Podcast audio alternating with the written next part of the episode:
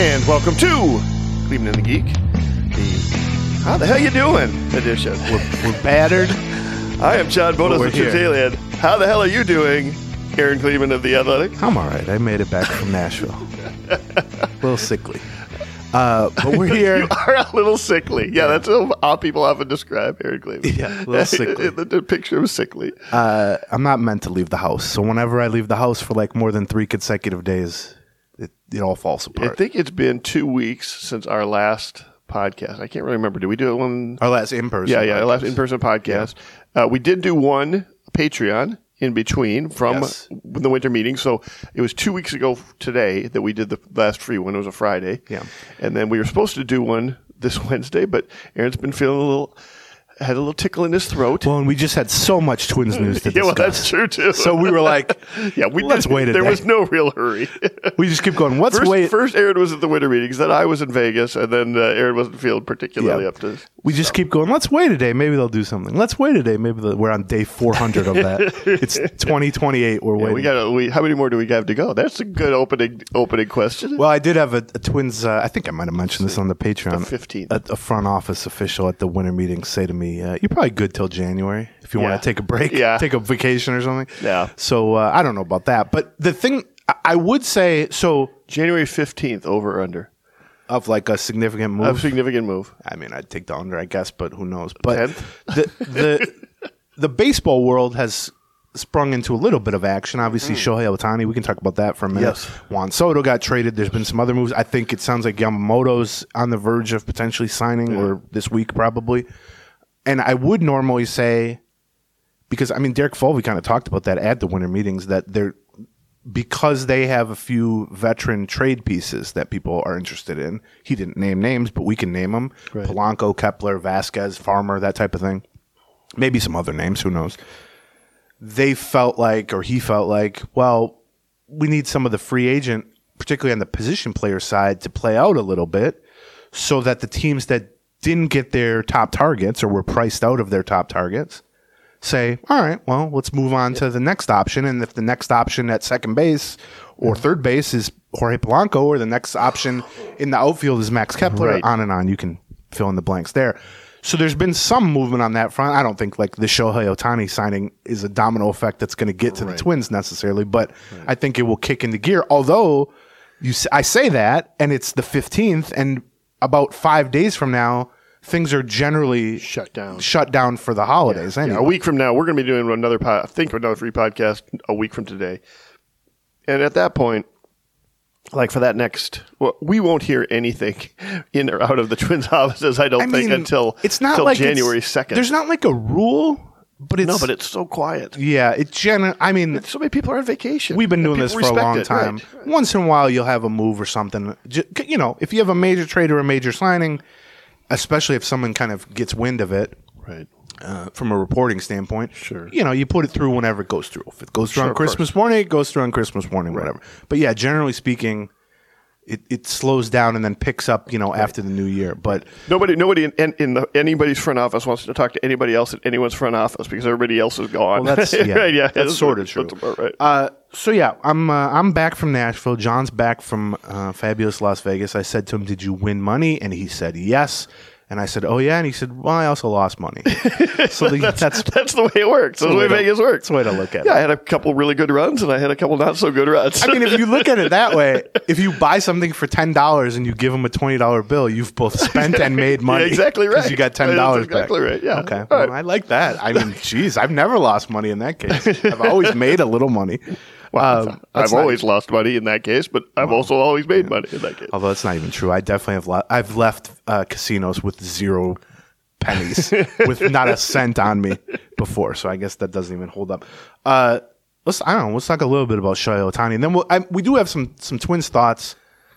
You know, they're, they're more, I would say, uh, fully formed versions of thoughts that we already had on the Twins. In that, Maybe. I don't think the picture has changed that much. But talking to some people at the winter meetings, not only talking to Falvey and Baldelli, but talking to some other teams about the Twins. I had a chance to do that.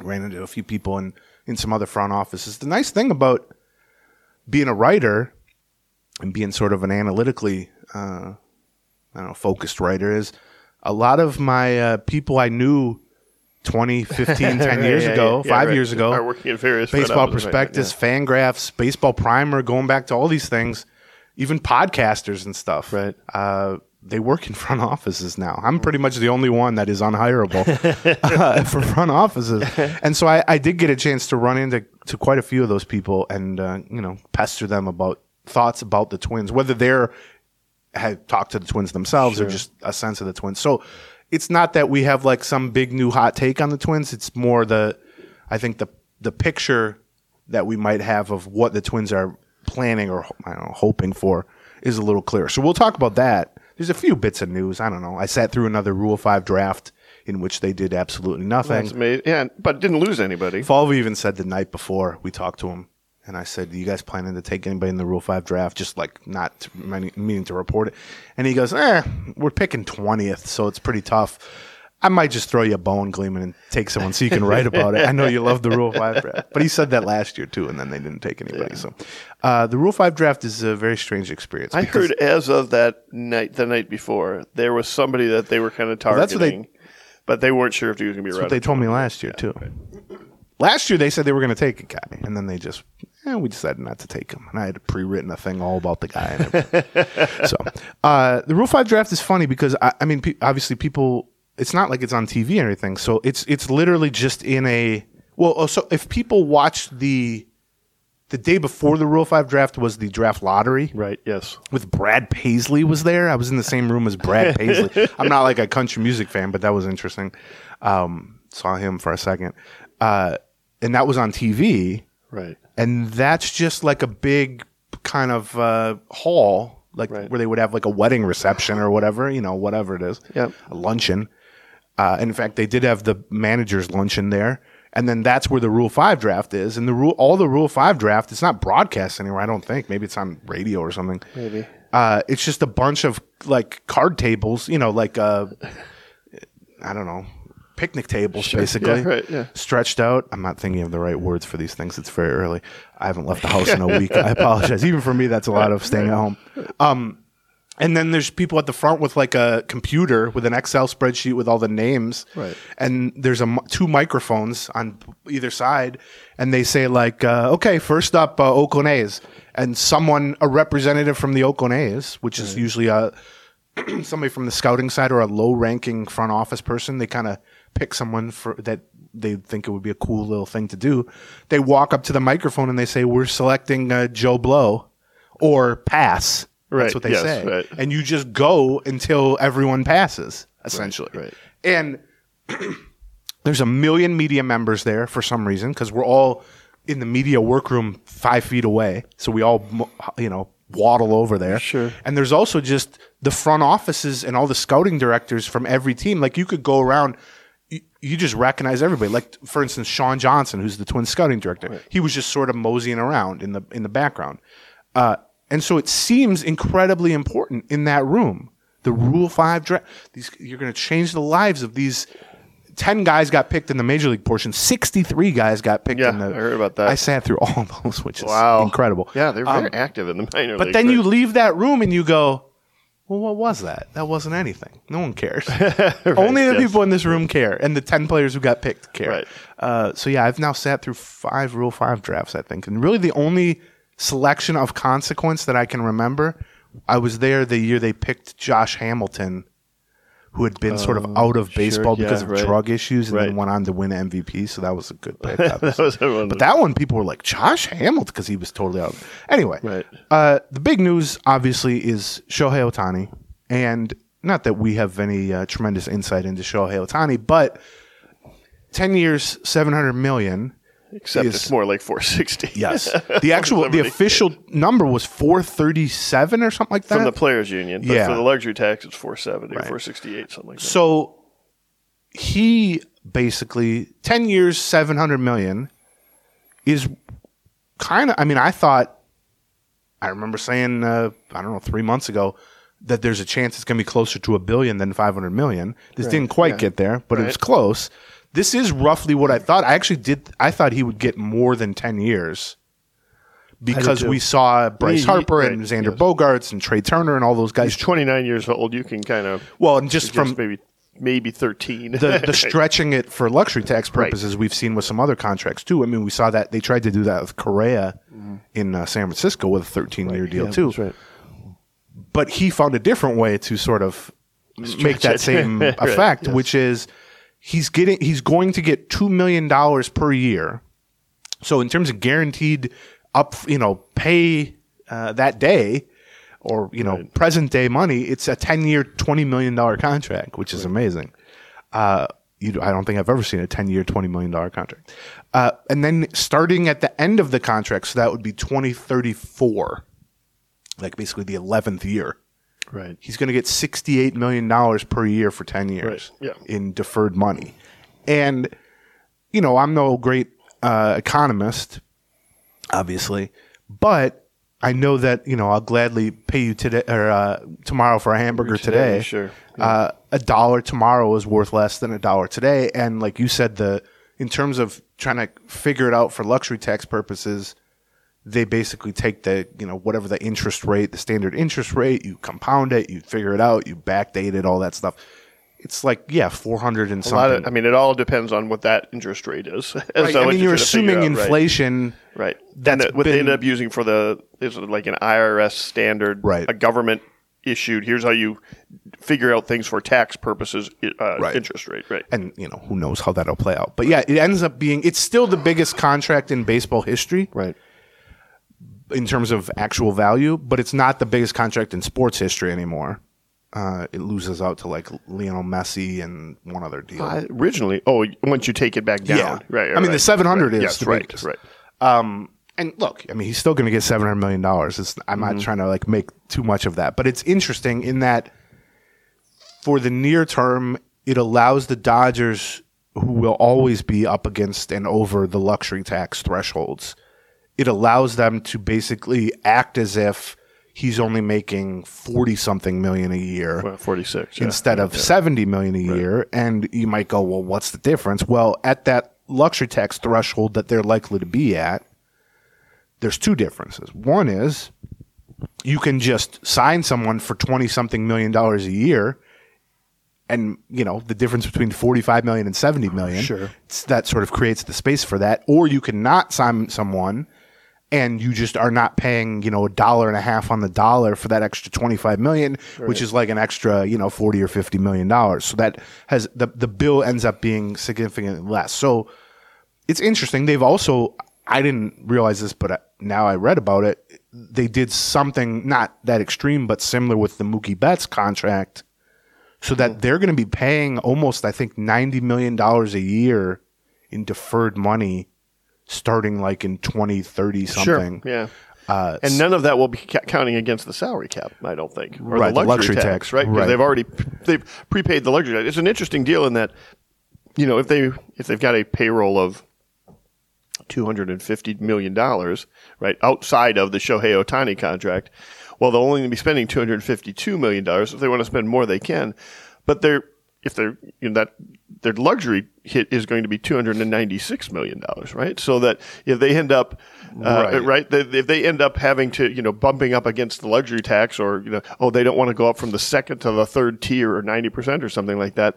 They still have to be mindful of that. That the luxury tax implications are still there. They're just not forty six. They're not seventy million dollars. They're forty six million dollars. Right. And then those implications completely switch around 10 years into it. 10 years into it, if they were at $250 million without Shohei Ohtani, they're going to be paying, having an actual salary, ac- actually spending out $318 million. With no luxury With a tax. zero, with a $250 million luxury tax thing. So it's a, the the interesting other thing is when you get that level of wealth, your ability to to borrow money is uh, very easy, sure, yeah, right. uh, and so you know you can borrow money under terms that you know the average person cannot get. Right. And so essentially, Shohei Ohtani is giving them a sixty-eight million dollar Loan times year, ten right. loan at zero interest. over 10 years, which ends up having that's sort true. of negative That's interest Yeah, for you're right. him. You're right. And if they're any kind of brains, and they are, I mean, the, the billionaires who own the Dodgers are, uh, you know, the same guy who owns Chelsea football now and all kinds of other stuff. Uh, they can essentially just take that money, invest it in any number of ways, but even like a simplistic way, and they will actually end up making money off of his 68 million Pretend, yeah. yeah. so that they can pay his 68 million and by the time they're paying him the 68 million 10 years from now they'll probably have made x number of million dollars from it so that's also interesting it's a couple other things from it and then we'll talk twins too but i think this But- is but like the- a once in a lifetime type of Yeah, thing but to the, talk but, about but the other thing about that is if they were to do that, if there there is apparently a opt out piece, right? So, like, Yeah, so the point is that these are the he expects that money to be spent, right? The other two things are uh, one. Okay, well, we'll talk about that one first, which is in the contract. It's the language is interesting, but people clarified he has the ability to opt out if any of I think three, but I know it was two people. I think the third one is his interpreter. Uh, if they fire his interpreter, who's been with him for a while Okay. but I'm I'm certain that it's the owner, the primary owner, whose name is uh, something Walter, I want to say, and Andrew Friedman, who's the basically the Falvey of the Okay. the Dodgers, came over from the Rays, the president of baseball. Opera. I don't know what the title is, but because every front office has different titles, but essentially, if the owner changes. If the Dodgers are sold, oh, So or the, the owner Dodgers leaves, sold, yeah. or the front office head of the front office it moves on or is fired, Ohtani can opt out of the deal. Well, that is amazing for the Andrew Friedman, uh, who's the Falvey equivalent of the Dodgers. You never had as much job security as that. well, that's yeah, suppose, like right? Yeah. it, it effectively gives him a ten-year contract, right? I mean, like he has if he- all leverage. If he opts out of the deal, which how much of the money is guaranteed? well, that's interesting too. I haven't seen that definitively, but I think it would es- essentially be however many years are completed are that would many hope years so. deferred. But Right. I haven't seen that definitively. Uh, and then the other thing that was interesting, which yeah, so that's very interesting language. I get it from his standpoint because he's basically saying, "I'm I'm the face of this franchise now." Sure. and I don't want to get here and have the things that were sort of sold to me Right. in terms of winning and stability. And we got one of the best front offices, we got one of the best ownership. If that changes in two years, which I don't know why it would, but let's say it does, I want to be able to say, nah, forget this, Yeah, I'm out. I understand the ownership part of it. Like, I, you know, I don't want this weird contract that I signed with you guys to be a big, you know, thing on your asset sheet that you're going to end up using to kind of just blow blow it all up and sell whatever you know like that. Right. I can I can see where you, you're kind of guarding against that with that piece. Yeah, because he The- uh, he becomes like a surprising. piece of art almost. Yeah, right. Where someone could say, "Do you want to buy the Dodgers? You get Shohei Ohtani." It's an interesting little. The GM thing, honestly, it could be as simple as he thinks this guy's a good GM. I guess. And this is the guy who negotiated with him, obviously. the other interesting part of this, in terms of negotiation, was he, it sounds like the Dodgers uh, GM or front office boss said this, and then the Angels, he presented this, it, this was his idea. Yeah, right. Well, he, he had the do same the deal in deferrals. place basically with the Giants, as I Right. He offered the, or the, he presented the same type of contract 10 years, 700 million, uh, with the 97% of the money deferred. Right. to the Giants, and the Giants said, "Yes, we'll agree to those terms." course, right. And then he just chose the Dodgers over the Giants, Right. which has to hurt if you're the Giants.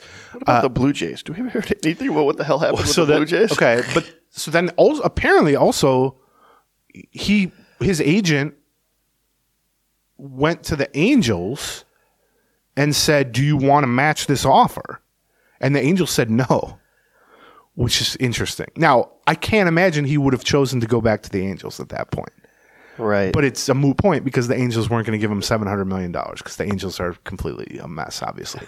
so that, but yeah, then the other thing is on what was it Friday? Last Friday, I want to say. Yeah, something like that. I don't know. I was. I think that was the day I was going to see you two at the Sphere. So I, Okay. I, I, I found out all, about all this drama about him maybe being on a plane, Yeah. not being a plane, something like Uh, that. I found out about that 24 hours. Jon Morosi from MLB Network and one other Dodgers local Dodgers reporter, I can't remember his last name, uh, reported that Ohtani was on a plane to Toronto from Southern. He lives in Southern sign- California to to, Toronto, yeah. And then then people started saying, well. Because Kikuchi, the Blue Jays pitcher, there had been some rumors that he wanted to potentially sign with a team that had a Japanese pitcher or something like that. Right. There was some reservation at the best sushi restaurant in Toronto for fi- a party of 50 for that night or something like that. Wow. Made Yeah, by yeah, yeah. People thought, who knows if this was true. Right. Uh, Kikuchi, who's their left-handed pitcher who pitched against the Twins in the playoffs actually for the Blue Jays. So people were like, "Oh my god, he's flying into Toronto. Right. He's going to sign his deal. They're going to go out for this amazing restaurant. He's going to celebrate with his countrymen and their families or whatever." I mean, first instance, when Correa signed with the Twins, that after after that deal was done, they all went over to you know a place in the North Loop and Spoon and Stable, maybe? No, it wasn't Spoon and Stable. It was um, uh, the place off Third Avenue. should know this. um, it used to be Best of Philly Deli, and I forget. It's, oh, I, I can't. I can't. It's going to bother me. I'm going to Uh, ask. It's like two twelve, two twelve eatery, something like that. 112 eatery? One twelve eatery. That's Yeah. it. Yeah. Anyway. And the, a- like the, the point, the point is, it's not uncommon after signing like that that the front office and the, the players players get a group of thirty and go to a high end restaurant and celebrate it. If I sign my deal with the Athletic that we've been uh, joking about for weeks now, I'll go to Yangtze after that. We'll go. We'll have a we'll have the buffet at Yangtze. Dim sum at Yangtze. Uh, so yeah, but turns out that was all bullshit. Right. Um, within about an hour of that, Right. Uh, our guest Bobby Nightingale, his father Bob Nightingale from the USA Today, who's one of the more prominent reporters of the last several decades, had a very uh, strongly worded tweet that said Shohei Ohtani is not on a plane to Toronto. Shohei Ohtani is in Southern California. He is not leaving his house, like the, you know whatever it was, whatever the wording was, and then several other prominent national reporters chimed in to say, "Yeah, this is not the case." Right. And then people are like, "Well, who do we who do we believe?" You know, Right, because if a relatively prominent person reports this, it turns out it was BS. He what he had talked to the Blue Jays, like they were in the mix for him. It doesn't sound like necessarily they were a finalist for him. He was not flying to Toronto. What I wonder is because leading up to this, there had been some reports that he had essentially told teams he's very uh, secretive, I guess. Yes. He doesn't really talk to the media unless he just absolutely has to. Um, I want to talk about that aspect of it too. There, there were reports that he essentially told all interested teams, "Do not leak any of this. right. Do not tell anyone that you're meeting with me. Do not tell anyone the offer you've made. Do not tell anyone we went out to dinner. And if I catch wind, or his agent said this, obviously, yes. if I catch wind that you're the one leaking information to the media, Right. I will just eliminate You are you, out, yeah. as a possibility, whether I want to sign with you or not." Right. And so then when a false report of that magnitude comes out, Right. and it says, well, for instance, there was one about the Cubs at the winter meetings Right. um, that the Cubs had gone out to dinner, and there were some uh, there was a called a kerfuffle in the lobby of the. There was the GM for the Cubs was not happy about it because Right. there was some people who thought are other teams planting sort of false information Right. Are they trying to? Are they? Are they uh, false flagging? Essentially, sort of like, or right, even yeah, I guess right, it could right. be true information leaked on behalf of other teams Right. to get them eliminated, so that Ohtani would right. get Yeah. annoyed with them That's what I'm saying, and yeah. eliminate them. And so then you see the Blue Jays thing, and it's like, well, is this someone kind of burning a reporter in the name of Right. you know because uh, uh, you know I In the can't. name of trying to, to mar the Blue Jays' Right. reputation with Ohtani. I have no idea if that's the case, but what I do know is he didn't go to Toronto. Right. A couple days later, he ended up signing uh, with the Dodgers, which it's a little anticlimactic in that like that's what everyone guessed. And I remember actually talking to our Dodgers writer uh, mid-season, and him being like, "It's too easy, right?" Like, Right. Yeah. Right. I'm No. assuming no, just because like that seems too. I'm, pr- I'm fairly sure I've been asked, you know, on the power trip a couple different times, and the answer is just like, what's got to be the Dodgers? They're right? just going I to mean, give him uh, seven hundred right. million, and Right. So turns it's out on yeah. the West Coast. And, That's- yeah, it's a real hugely competitive team, and Right. they got more money than God. Like Turns out sometimes the right answer they check all the boxes. the most obvious Right, answer. So I don't know. It was a, I think, a fascinating situation. On one hand, I'm sad to see him leave the American League. In that, I just like watching him. Mm-hmm. Like it, it's fun to watch him against the Twins. On the other hand, good players going to the National League doesn't necessarily bother me. Like for instance, if he had gone to the Blue Jays, that would have impacted the Twins in the sense that the Twins, as we saw, are fighting the Blue Jays not only for playoff spots but in the playoffs potentially. And so, you know, uh, in that sense, although I guess in a way Ohtani and Soto just swapped leagues, basically. Well, I suppose as yeah, yeah. MVP caliber Fair point. I mean, Yeah. Soto Soto's not as good as Ohtani, but he's he's pretty damn good. Uh, the, the privacy aspect of it uh, was a new twist on it from a strategy standpoint for agents. Felt to me, and it feels like a lot of the time what we see is both you know front office members, but also um, agents and such will deliberately leak things that sort of that are meant to apply pressure from to one side or the other, right? That's that they're using that, right? Right. You want to you want to make a team think that another team's in it, or you just want to sort of inflate the overall idea of what a player's market is. Exactly. And so usually, you know, agents to some extent like all of the buzz that's going around. They they tried things to not keep things quiet. I thought this was interesting in that by doing this, in a lot of ways, it felt like the circus around it was much more restricted than it had would have been otherwise, right? Because nobody there was no circus around it. Nobody wanted to Here's my theory about that. I think you're right. and I think that p- ends up putting less pressure on the or less pressure on the player. That the player d- isn't constantly like be- I- not constantly being asked about it or you know Yeah, but nobody, nobody can get to him anyway. Here's my theory. He's so he's like LeBron James in that sense, or you know whatever you want to use. Hmm. None of that matters to him. He's so far above Right. all of that stuff. He can just pick a team and say to them, "Give me seven hundred million dollars," and if it's not the Angels, they'll do it. So he doesn't need to inflate his market. He doesn't need to apply pressure to teams. He can just say, "Here's what I want." And I'm picking you, basically. that's right. Well- so all the other, interesting. even for someone like Carlos Correa or Aaron Judge, I mean, these are Right, great right, players, yes. obviously, but they do need to sort of at least have the the sense. Other teams need the sense that hey, if we don't up our offer here, this guy does have offers from other places, or this guy they're jumping in, and we don't want to lose him to our rival, and all you know all that stuff. When you see reports from from national media members, especially, think to yourself, who benefits from this information being out there? And sometimes it's right. just a reporter being a good reporter. I don't mean to say yes, that they're right. they're only mouthpieces, but a lot of the times it's an agent giving information to a, a media member because they're trying to have an effect, like we just talked about. Right. But with Ohtani, it's not like now maybe that whole Toronto thing was just one big version of this. Yeah, maybe. Maybe Yep. the Dodgers weren't going to go to seven hundred million, Yeah, maybe. and Yeah, he just right. said, eh, "Tell him I'm going to Toronto. Yeah. Let's see how the Dodgers like that." or just call up Kikuchi and say, uh, Yeah. hey, book a uh, book a big right. dinner over there. And You guys go and- nuts. and let's make sure that some people know about it. Go nuts with the sashimi. Get it? Yeah, whatever. Uh, so maybe I'm I'm giving him too much credit, but I also just think he's so far above that that it's like it's a- we saw like he said to the Dodgers and he said to the Giants, "Here's what I want." And they both said, "Yeah, sure." Yeah, right, yeah. So he doesn't really need. well, it also it was a very reasonable offer.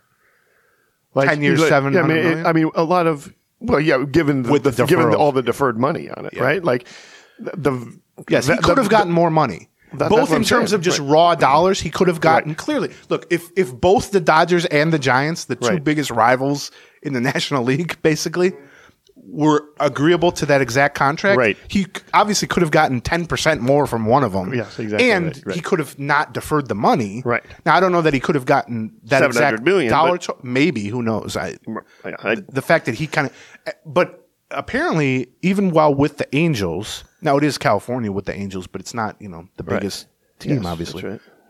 He was making about fifty million a year from like New Balance and other whatever.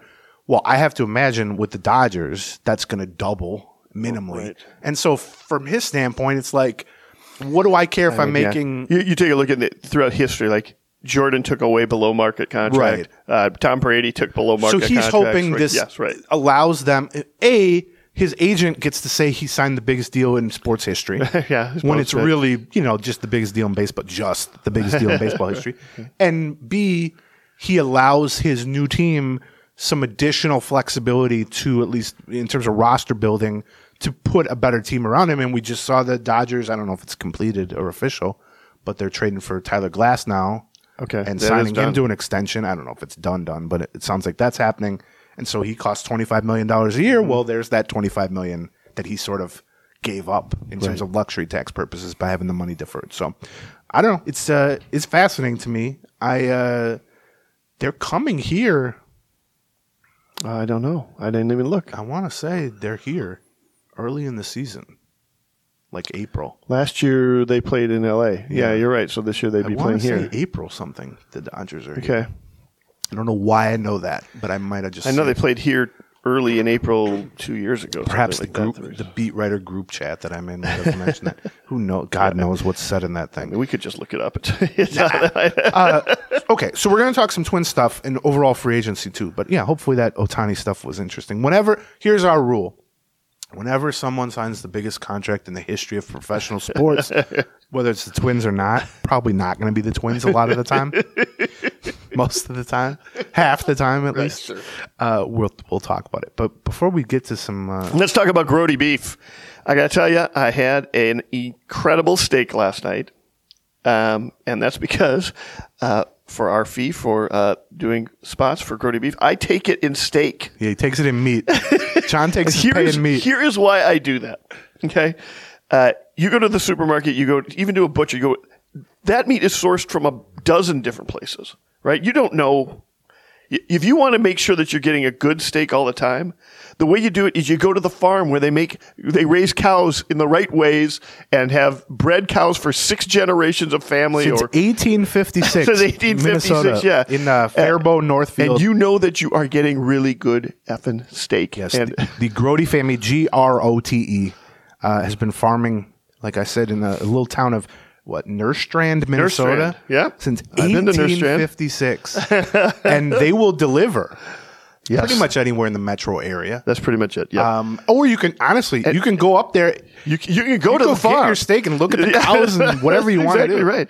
Yeah, and they've got all kinds of uh, great deals in terms of like, you- listen, you can just go to their site and pick out individual steaks, but they also now have some holiday beef packages. So if you're looking for something to give that person that's tough to buy for, you look no further. Here's what I would suggest: get a bunch of steaks from them, serve them for Christmas dinner, and then underneath the tree, after everybody's raving about how good that freaking steak was, so much better, they have a holiday gift package waiting for them. Of that very kind of steak, right? Grote beef, G R O T E beef, grotebeef.com. And if you use the code word Gleeman, Yep. uh, when you're checking out, you get 20% Off your holiday holiday package. packages. That's right. And you can be like John and Yeah, they also have like quarter cows and half cows and all that other stuff. everything You you can- need. right, Grotebeef.com. Use the code Gleeman. That's right. Uh, and then also game time. The uh, I just watched the Wolves last night.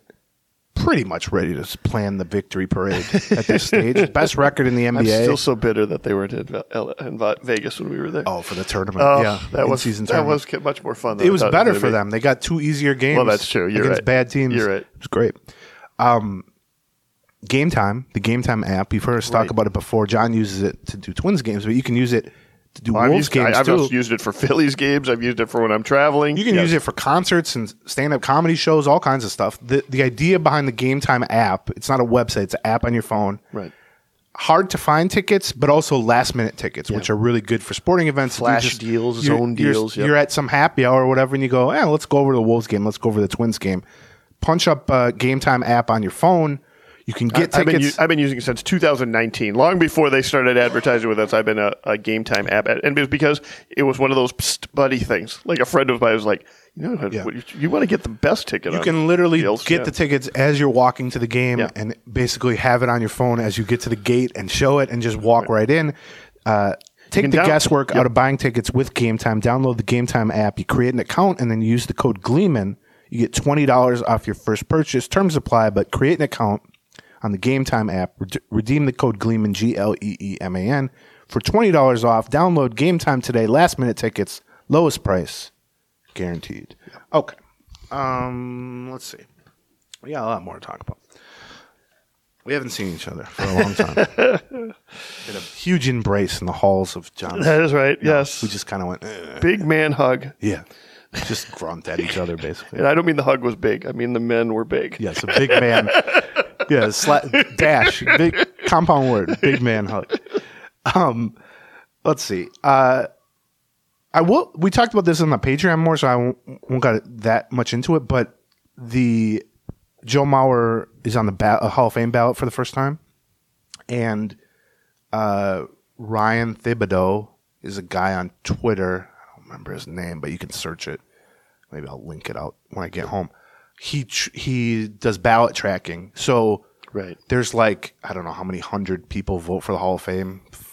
Six 400 hundred people. I don't know how many it is. Whatever it is. I'm not eligible. I'm six six years from now. I'll have a vote. Um, but he a lot of people put their votes out like they write a Yeah, column right. about it or they just post it on Twitter or they just tell people what Sure. their vote is. You, there's nothing keeping you as a voting member of the BBWA. You're not supposed to keep it secret. No, anything. you can Yeah, if you right, want. Yeah. Some people do. Um, and so he's gotten a whole team together, and they have a spreadsheet that they track it, and they kind of keep a running tally as these votes become public. right. And they have like 15 so far, and they'll end up with like ha- over half of Sure, the right. tally. Like Right. they'll they'll keep coming in over the offseason. It's And obviously- easy, it's an easy uh, column to do when uh, things Yes, are dead. here's my Hall Christmas of Fame vote. Right. Here's who I voted for. Right, yeah, yeah, all that yeah. gets people all worked up. Hall of Fame stuff. So obviously, 15 ballots or however many they have, 16 right now, is not a, huge sample size, but it's one of those things where you don't necessarily need a that big of a sample. Assuming you're not just getting ballots from like one Sure. region, Yeah, it yeah, doesn't yeah, seem- right, to kind of get a sense of where the wind's blowing. And Mauer is at like 80% of the early ballots. Now you need 75%. 75%, yeah. I, I will caution that This is 15, though, right? right, this is a very small sample, and also even if they get like, let's say they get three hundred out of the six hundred ballots or whatever it is, Right. and he's at seventy five percent. Generally speaking, the ballots that get revealed tend to be more new school or sabermetrically inclined or sort of. Yeah, yeah, They also just tend to have more players chosen. Sure. So that the ballots that don't get revealed are kind of the old fogey set. Right. And so I remember in years past, players would be at 78% of the revealed ballots. And then when the actual voting came out, they'd end up at 73%. And you'd go, well, why is it so much lower? It's because the ones that don't get revealed are not, they're kind of not revealed for a reason. Right. Because Yeah, they're right, worse yeah, ballots, right, yeah, at least from my viewpoint. But here's what I will also say I asked a ton of people who have votes while at the winning. I was in a room with Mm-hmm. 300 media members, probably half of whom have Hall of Fame votes. And so, not that I'm, uh, you know, Miss Congeniality or anything, but I was, I was talking to people. I said, "Hey, do you have a Hall of Fame vote?" You yeah. are reminiscent of Sandy Sandra Bullock. I, a lot of people do Yeah, confuse right, us. With a beard. Sandra Bullock with same a beard. hair color. Yeah. Well, I don't know if she's gray at this point, but I'm going gray. I got a haircut before I went to Nashville, and my haircut takes about four minutes. Sometimes I time it; it's under five minutes. I go to I go to Great Clips. Um, if they want to become a sponsor, you guys should. And so basically, my haircut is they start with the the clipper, the buzzer, and they just buzz the sides first Sure. you know, my, my temples basically. And they do the the bu- just to start it out, they buzz the sides, and that you know clump of hair falls, you know, on your shirt basically. Right. And I look, and it's just all gray, uh. that whole clump, and I just think it's bad enough that at the end of my haircuts mm-hmm. they do the mirror in Yeah. the back. Right, yes. How does this look? Yeah. and I want to kill myself right, yeah. because that's the worst view. I have no hair in the Yep. back, basically. I'm fine in the front. John and I have the opposite problem. And we always joke if we That lives combined yeah, hair, exactly. we'd have one full head of hair. That's right. Or uh, one bald head. Well, that's- Depending which half I'm up to half full. Half empty. Yeah, okay, yeah. Yeah, right. We'd have one guy who had a full head of hair and one guy just baldy. As my cousin used to say, baldy Fittipaldi. He used to always call bald people. I like him. Anyway, um, what was I about to say? Oh, I was asking a lot of people. So yeah, I'm, To, to be fair, you're probably have the same selection bias that Ryan has.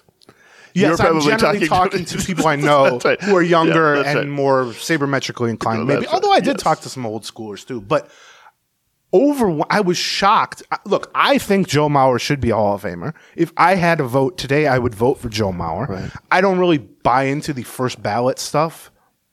If I did buy into the first ballot as a kind of differentiator, Uh-huh. I think Mauer is kind of borderline for that. Maybe if I really felt strongly about the idea of what's a first ballot Hall of Famer versus just a regular old Hall of Famer, I would hold off on Mauer. Excuse me. But I'm now fully convinced he's going to get into the Hall of Fame with and I'll even say within the next two to three years. Yeah. I actually think there's not there's a non-zero chance, as our friend Derek Wetmore would say, that he gets in on the first ballot. Which, if you'd asked me two months ago, I would have said no, he's not going to get in on the first ballot. I don't think I he, wouldn't have thought so either. I don't think he will. I wasn't sure that he necessarily would get in. Period. So I don't think he will get on the first ballot, but I think there's at least a slim chance of it. And he's definitely going to get more than 50% of the vote in my mind, Yes. unless I'm just completely wrong in my little poll that I've taken. And wh- we've talked about this. If you're on the ballot for the first time and you even get like 35, 45%, let alone 50, 55%, you're going to get into the Hall of Fame short of something Curt Schilling esque happening where you, people just decide you're an a hole. Right, yeah, right, and that's not going to happen with Mauer, obviously. Um, so obviously people would love it if it was first ballot and that would mean something extra and you don't have to Right. wait and all that stuff. And I think there's some slim chance of that. But the bigger picture thing is I am so thoroughly convinced now that Joe Mauer will be in the Hall of Fame before I get a vote in six years, basically. Is Right, what, yeah, I'm, right. what I'm saying. Yeah, I, I think that our perceptions on this are probably tainted by our uh, uh, closeness to the local media. This has always been our theory, right? Right, That he's more appreciated right. outside of Minnesota. Well, we've always said that. Right? I mean, we always believed that, but I'm surprised to some extent that you and I didn't factor that in when we've talked about sort of the, the chances of him becoming a Hall of Famer or becoming a first ballot Hall of Famer, even more so. That that you know nationally, everybody else is like, yeah, this is the Right, the catcher with five Gold Gloves and three batting titles Well, and an MVP. Why al- wouldn't he get also into he was the face of the franchise for a decade. Sure. you know, and and justifiably so. Like he was the name that came through to national was uh, you know embraced by national publications and national websites and, Well, and broadcasts and everything else. the fact that he was known from the time he was, you know, 16. Right. And he was the number one pick and he lived up to the hype and all Right. that stuff. Yeah. And yeah, you're, I, I'm- except he didn't live up to the hype here, well, right. but he lived up to the hype everywhere. That's our else. fault. I don't mean uh, you and I. I just mean Well, Minnesota. I mean, maybe you and I. I mean, we talked about right, that yes. when he was. Well, I think we tried to take the opposite stance Well, quite a bit, but Right. you know that was our theory or kind of how we felt as it was happening i think which is i would always tell the story of you know once or twice a year somebody from espn or somebody from Joe from Posnanski stops by, Right, and was to like, write a feature about it, Joe people Mauer." Don't like him. and they'd reach out to me or they'd reach out to you or they'd reach out to you know some local writer to get a sense of hey who should i talk to? or whatever. And then they'd always go like um, i remember uh, michael baumann from uh, grantland was one of the last ones who did it at the end of his career. And he, he literally like texted me and he was like do people not like Joe Mauer here? Is this what I'm running into? Yeah, and I'm right, like, oh my. God, yes. And he's like, um, what? and th- I think that's Right. when you strip that away Right. and you just say a binary yes or no, is this guy a Hall of Famer? Right. Anybody from the outside will look at his career and say, yes, was is he the greatest catcher of all time? No. Did he have a career that was cut short and even at the front end Right. marred by injury? Absolutely. But Is that's a what top happens 10 in catcher of all time. Yeah, I mean, right? I, I think he's clearly a top ten to twelve catcher of all time, even if you're sort of low on Joe Mauer.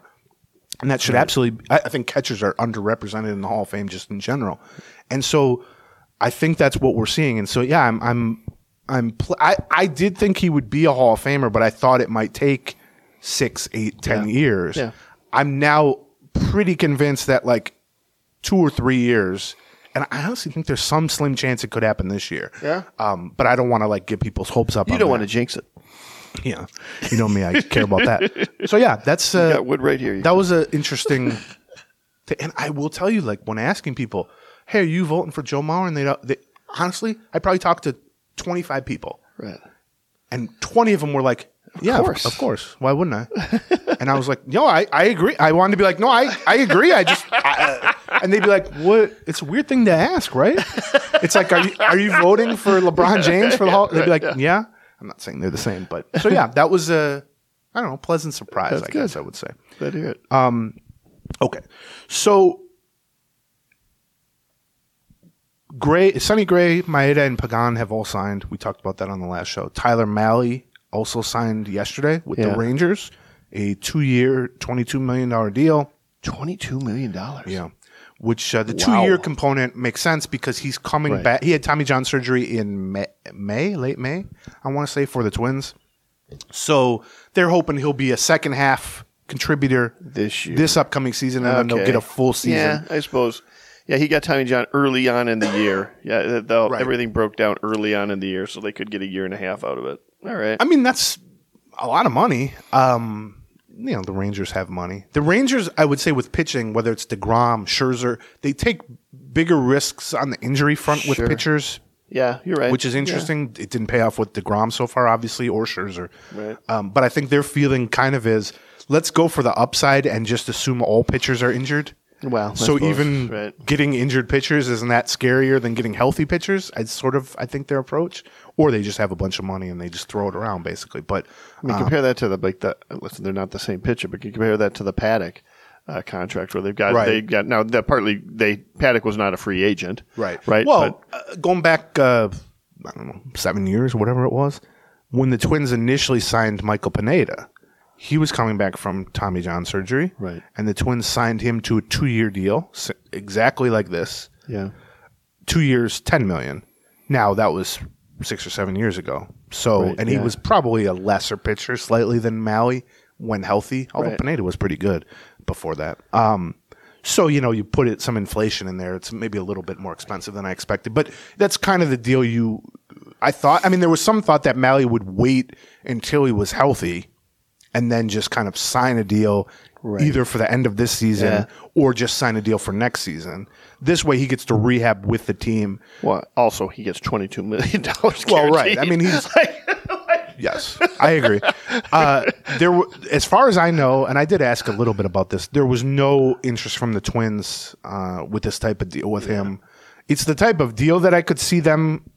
Um, like I said, they they did sign Pineda to this I mean, type of deal. beyond, beyond the A one plus one deal is kind of how these are talked Yeah, about. but first of all, it doesn't make any sense for the Twins to really do that because they've got everybody under contract for multiple years. Like, it's one thing if you've got a whole bunch of people who are going to become a free agent at the end of 2024, you might be looking for that type of pitcher, somebody who's going to end up, you know, not being particularly valuable this year, but is going to be you know, part of your rotation. I mean, that's kind of what they did with Paddock last year, right? When Yeah, they- but right? I mean, they'd still they got a spot in the rotation for him if he's healthy. Uh, Yeah, year. but the other thing about him is that, like, beyond the elbow, before it was the elbow, before the Tommy John surgery with the elbow, he had shoulder issues. I think that's more of it with the Twins, which is like they, I don't.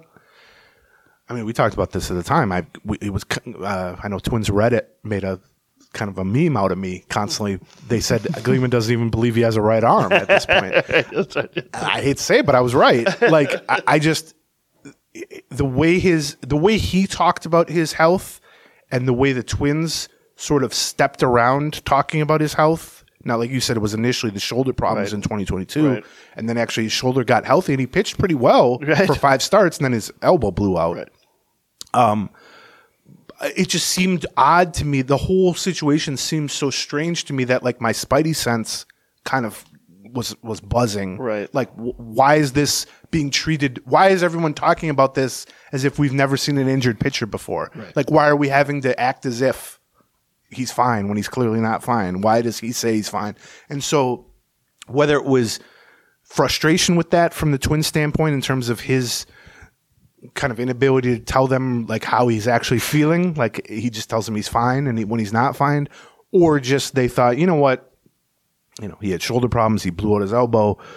We're gonna we're gonna move on. I also just think 22 million i mean they just don't have that type of money to throw at a rehab project basically at this stage.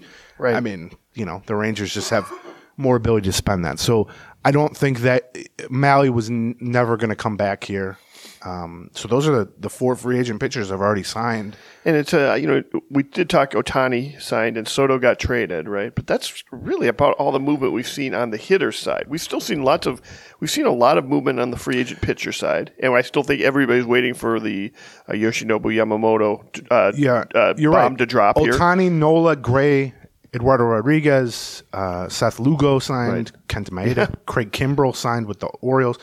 Uh, on the hitter side, uh, Candelario signed with the Yeah. Reds, three three years, forty five million. Yeah. And then yesterday or the day before, uh, Jung Hoo Lee, Right. hope I'm saying that correctly, signed a $113 million deal with the Giants. But those have been really the only two hitters Uh, yeah, that's true. And I so to the Twins' point, they need some of those dominoes to to fall a little bit uh, before they can start to to do some trade stuff. I guess the my biggest, you know, how I said at the beginning of the show, like it's not so much that the winter meetings and talking to people and asking around about the Twins and all that stuff, including talking to the Twins people, but um,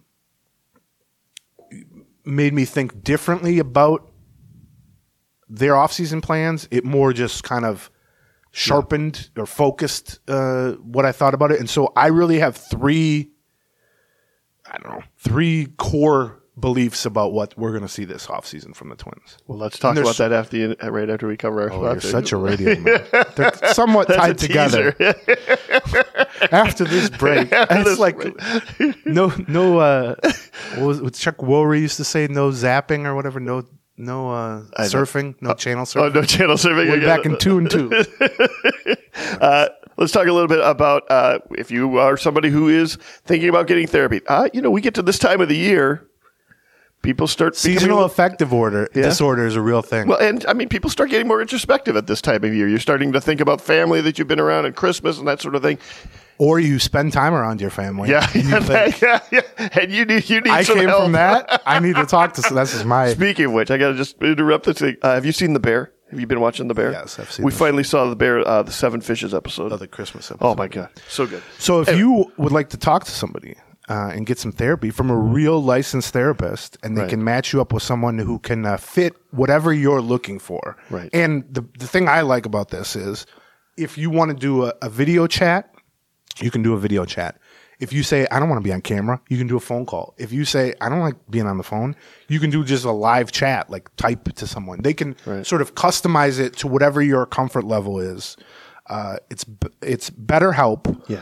Uh, BetterHelp.com slash Gleeman, and you get 10% off your first month. Uh, give yourself what you need in the season of giving with BetterHelp.com slash Gleeman. Super flexible, super affordable, betterhelp. And then let's talk a little bit about uh, gift giving. Uh, great stocking stuffer is Harry's Razors. I, you know, I, I can't believe anybody who's listened to this podcast hasn't tried Harry's Razors by now, because I've been raving about how much I enjoy them for like ten years and what a great deal it is, and how they just they listen. They just found a good little niche and hack in terms of getting good razors. But not everybody in the world listens to podcasts. Not every you know you might have you might have a dad or an uncle or somebody like You that. know some bearded gentleman in your life. Yeah, yeah. Well, or just or just somebody who's like. There are probably people in this world who still think of Harry's razors as like, oh, that thing I keep hearing about. you know what I mean? Get it for him. Yeah, and they, We, they can uh, experience how cheap and affordable it is, how easy it is to be have everything just delivered to them. Yes, high quality razors at a lower price point, delivered right to you, so that you don't have to go to the store and ask someone to unlock a case and all this stuff, and you don't sit and use a worn out razor That's right. because you're just too lazy to go get it refilled. All you got to do a couple clicks and they'll just send one right to your door. It's a it's a beautiful thing. That's right. You can get a subscription that saves you time and money with Harry's. You get started with a $13 trial set for just $3. Here's what you Harry- get. Harry's.com. in that Gleeman. thirteen dollar value trial Yes. set, you can get it for three bucks. Five blade German engineered razor with a weighted handle, foaming shave gel, and a travel cover. They've uh, over the years sent us some of these sets, and I say I always feel like I'm in Mad Men. Yeah, exactly. Don Yeah. Draper. It's it really makes me feel stuff, very right. fancy Yeah. shaving. So get a subscription that saves you time and money with Harry's. Get started with a $13 trial set for just three bucks at harrys.com slash Gleeman. That's harrys.com slash Gleeman for a $3 trial set. Okay. Um.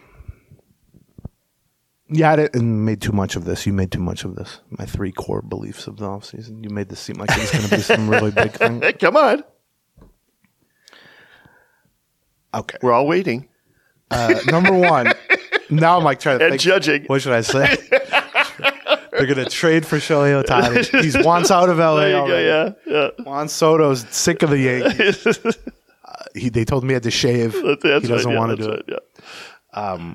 I am amazed that that. Speaking of Harry's razors, this is not an ad now. But I'm amazed that that still exists. That the Yankees can still Right. force players To not have beards. to not have beards in the year 2020. It's a bit, it is a little stunning. Right? Yeah. I mean, I think getting over the hump was like the 70s. You know, Right. You know, like the just- seventies when people were growing out, the growing their hair out, and uh, You would just think the Players the Association porn would be like, why are we? Although mustaches are making a comeback, I know, but No, not not on my face. They're not.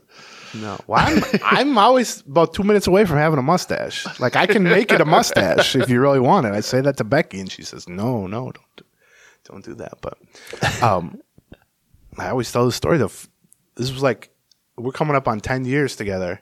Uh, hold your applause, please. Um, like probably three years in or something, we went to a Halloween party, and I went as Ron Gardenhire. Oh, yeah, that's right, And so. I had to shave my full beard, Right. which I normally keep, Right. into a goatee, Goatee, which I yeah. never have a goatee, but Gardy had a goatee, Right, and then I dyed it. I spray Gray. painted it gray, which is a mistake. Don't use spray paint on your face, people. Oh no. Anyway. And also, we went to a party with a bunch of hipsters, and not a single person knew who Ron Gardenhire was. So I just looked like a guy in sweatpants and a twins shirt, you looked like um, some weird Santa I was say, yeah, yeah, right, like the snowman guy and Rudolph the Red-Nosed it was a Reindeer. terrible- it was a Right. terrible thing. Burl Ives. You asked Burl Ives. Also, somebody. Now that's the hipsters might get. But I remember I went and shaved my beard, and I walked out of the bathroom, and she had never seen me without a beard, like three, two, three years into dating. Right. And she looked at me and she thought, "Oh, you look so young. How long will that take to grow back?" I thought, "All right, I get that." So I haven't shaved since then. That's basically. funny. Okay, here's my three uh, three things I've sort of now believe uh, firmly about the Twins off season, at least in terms of whether they'll be able to enact these plans, you know, complete these plans. Who knows? Number one, again, these are not shocking necessarily, but number one, their biggest move slash moves will come via trade rather than free agency. Yeah, I agree. I very much think that's the case. Number two, they will trade some slash all of Jorge Polanco, Max Kepler, Christian Vázquez, and Kyle Farmer. I will be absolutely shocked if at least one of those players is not traded, and I will not be shocked at all if multiple two, three, or even four out of the four are traded.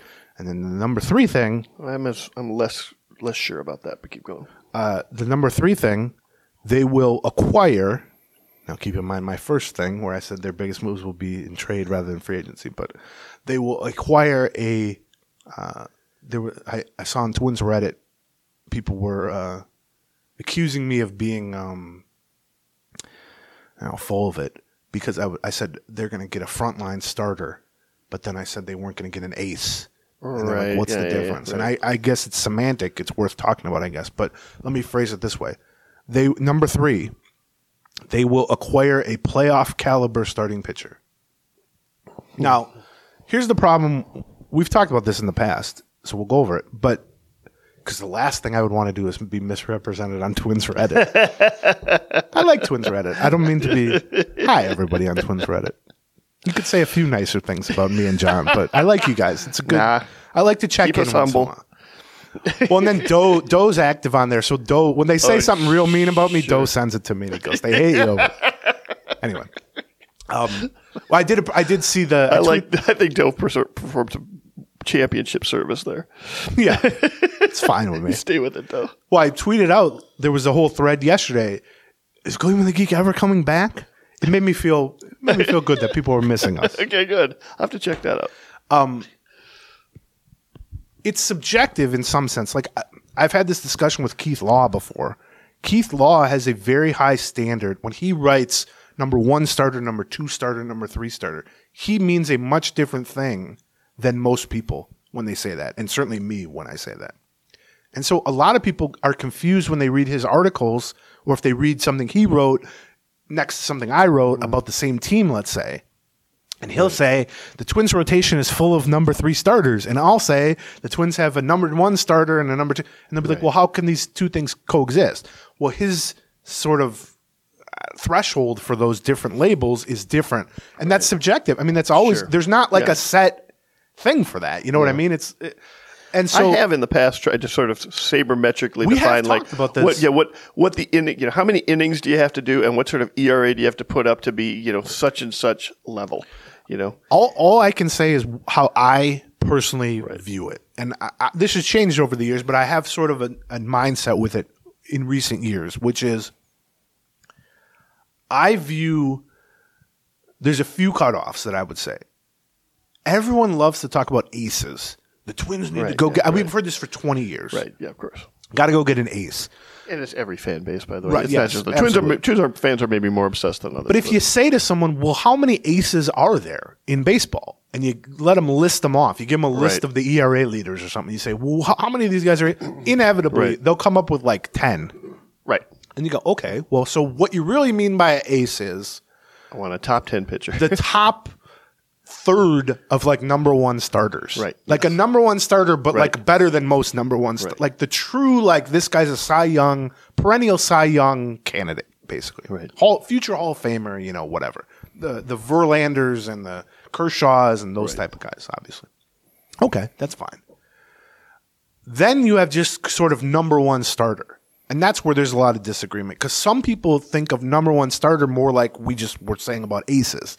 It's Right. like a true, just like a Right. d- yearly dominant Cy Young. But what I think of a number one starter is in my head, I think, well, there's 30 of them, right, right? Yeah, yeah, right. Now, you can maybe, like Keith Law tends to say, I don't mean to keep citing Keith Law, but Keith Law thinks of it as playoff caliber teams only. Right. So when he thinks of a number one starter, he's basically thinking of 15 guys, not 30 guys. Right. But I think that's sort of, I don't know, it muddies the waters too much. I'm willing to say that there aren't 30 number one starters because some teams just stink and they're not putting out a representative rotation. But I do think if you're saying how many number one starters are there, if we're listing them off, there should be 20 or 25 of them. You know what I'm saying? Yeah, if you if you go through and uh, as somebody who's done this, if you go through like the previous year and find the top 150 starting pitchers, right? Right. Because that is you know 30 teams times five starting pitchers, right? Right. You will be amazed at how quickly like what what the average number three starter Yes, looks people like. have a much loftier Yeah, notion like of the average number three starter is terrible. you know, or not terrible, but somebody you would no you would not want Well- to- anywhere near the top half of your rotation, especially Right. as workloads have shrunk Right. across the league, like the Right. idea of, well, we just want a guy who throws 200 innings with it. Well, nobody does that anymore. So Yeah, you, it would be interesting. Like I, I had I knew known we were going to kind of talk about that, it would have been interesting to go through. Like, let's just take the top 150 pitches, uh, you know, starting pitchers by WAR or something like you know, some some blended metric like that, and say, okay, here who's number here who's number 30. So here's your last Well, number even- one starter, and here's your first number two starter, and you know, like that. Like, so this is sort of the cutoff. you can basically know? do that with like projections Right. for the next season. I'd love to be able to say those names though, right now. I'd like to be able to say, you know, the number thirty, uh, the number thirty f- first best starter, like your your first number two starter is. you know, But, I okay, think, so- I think we'd be appalled. So, but yeah, well, you're easily appalled. um, Pablo Lopez is number one starter. Sure. Is he an ace? Eh, if he has another season like that, that's right. maybe. But Maybe, right now, Pablo Lopez is number one starter. Yes. To me, Sonny Gray last season was a number one starter, but Yes. Sonny Gray in general, More of a number two. for lower end number one, higher end number two is kind of how I would think about it. But then within the number one, number two, number three, number four, number five, you know, all that, I have sort of grouped them even together because I find it easier to talk about. I often will say a frontline starter. The Twins need to get a frontline starter. What I mean by frontline starter is essentially a playoff caliber starter. And what I mean by that is you feel you don't feel like you're screwed if Yeah. you're putting this guy on the mound in game one, game two, game whatever it is of a playoff series. And I think we actually saw that play out with the Twins, which is they had two frontline starters, Pablo Lopez and Sonny Gray. And they had two guys, Joe Ryan and Bailey Ober, that they would love to have been frontline starters, but when push came to shove, they were not comfortable treating like frontline starters. They either planned to give them very quick hooks, or they just pitched their way to quick hooks, or some combination of those. And that to me is the real separator, which is everyone would love to get five aces or five number one starters and on and on and on. But you what you're really looking for going into a season is if we make the playoffs, do we have three guys that we can feel comfortable with actually starting Right. in a playoff game. And that seems simplistic, but we saw it play out with the Twins. They only had two. Right. When push came to shove, after a, a year in which the rotation performed as well as any Twins rotation ever, basically. Yep. When it, when it really came down to it, they had two guys, and the third, fourth, fifth guy, whatever, they weren't going to treat him like a normal starter. Now you can argue about that. They, should they have treated them like a Sure. But that was how they ended up viewing it. Like by the way, so did the Blue Jays. Blue Yes, Jays that's exactly Yeah, right. They treated Jose Berríos right. like a, not a Right. frontline starter. Well, and I mean, frankly, I would suggest the Astros didn't feel like Yes. they had three, three ace or The know, playoffs- playoff caliber starters. the regular season the playoffs are different in that sense in that it strips away all everything. It strips away, per, and that you have to actually show your hand a little bit, and you actually have to show what do you think of Joe Ryan, what do you think of Bailey Ober, what do you think of Jose Berríos, and on and on. So when I say I think the Twins are going to acquire a playoff caliber starter or a frontline caliber starter. What I mean is, I think they are going to acquire a pitcher that, in their mind at least, if not in my mind and in just overall public's mind, is someone that they would feel comfortable starting in a playoff game, A, and B, treating like a normal starter in a playoff game. Because look, somebody's going to start the playoff game. So just saying Right. the guy's going to, Joe Ryan and Bailey Ober both started playoff games, but that's not really what I mean. What I mean, a guy's going to start a playoff game and be treated like a normal starter. And I don't mean they're going to throw seven innings, Right. but they're going to be, it's going to be treated like a start, not as an opener or as a bullpen game or as a get through the lineup once and get out of here. It's, you know, we saw with Sonny Gray. He wasn't great in the second start, No. but it was treated like a normal start. Right. He, he th- there was the potential for him to throw six innings, let's say. The plan was not for him to go th- uh, one time through the lineup and then switch to another guy. Right. And so that to me is how I've sort of come to view building a rotation, which is what you need to get through 162 game regular season. You know, a rotation that's going to soak up 900 innings or whatever it is. Is one thing you need that to get to the playoffs, but then you when the when the when you flip the switch in the playoffs, it becomes a completely different story, and you really learn who are you actually, who do you actually trust enough to start in these games.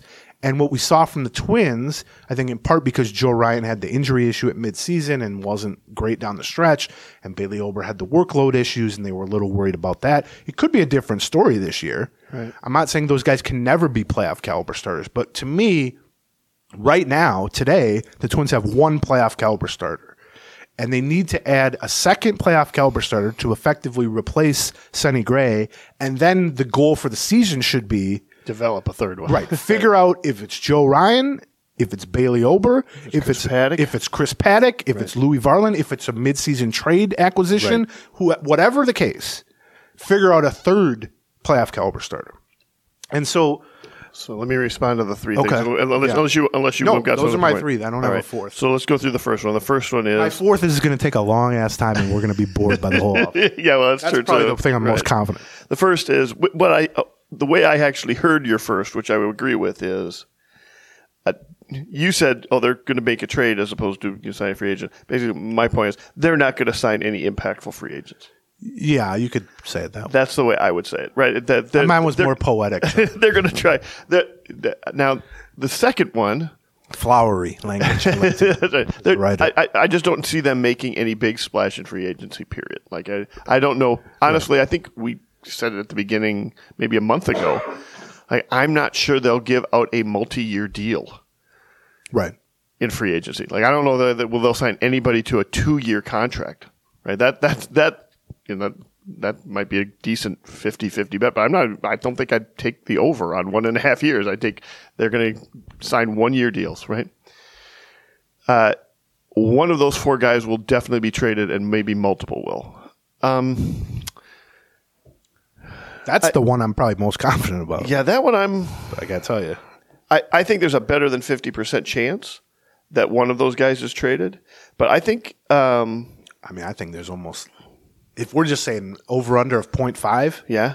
I'll bet however amount of 10 to 1? I would bet however amount of money you want to bet. How about if I said one and a half to one? What, is that a good over under? better one. Would you would you put even odds on both sides? part of like I said, the the being at the winter meetings, talking to the twins people, but also talking to other people about the twins, clarified this, and this was one of the areas that clarified, which is I talked to a lot of people from not a lot of people, but you know, handful of people from other teams, some of whom are interested in one or more of those four players. Right. Some of whom had talked to the Twins about one or more of those players, and some of whom just had a sense of what the market might be for those players. And I just think that in part because where those players are in their careers, which is Polanco and Kepler are now in the Right. last.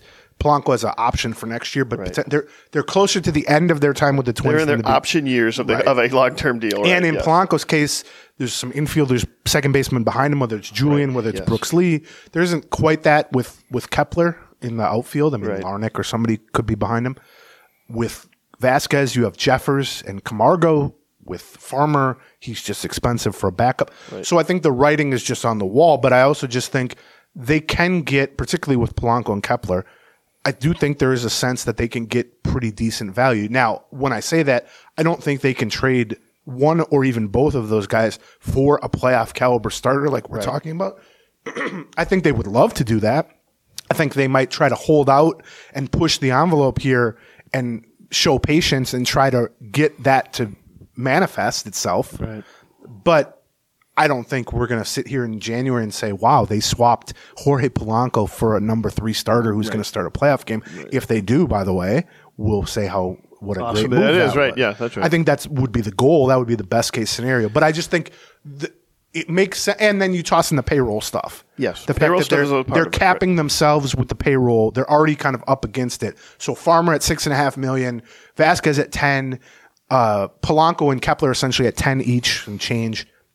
Those are kind of luxury items at spots where you have younger, cheaper guys. Right. Some of them also have trade value. To me, it just it all adds up to being fairly obvious. And so this isn't like a oh my god, Gleeman's breaking news here, but specifically with Polanco and Kepler, I do think that there are teams interested in both of those guys, and I think the Twins can move them for value separate from the payroll situation, separate from having replacements. They can just make a sort of normal trade.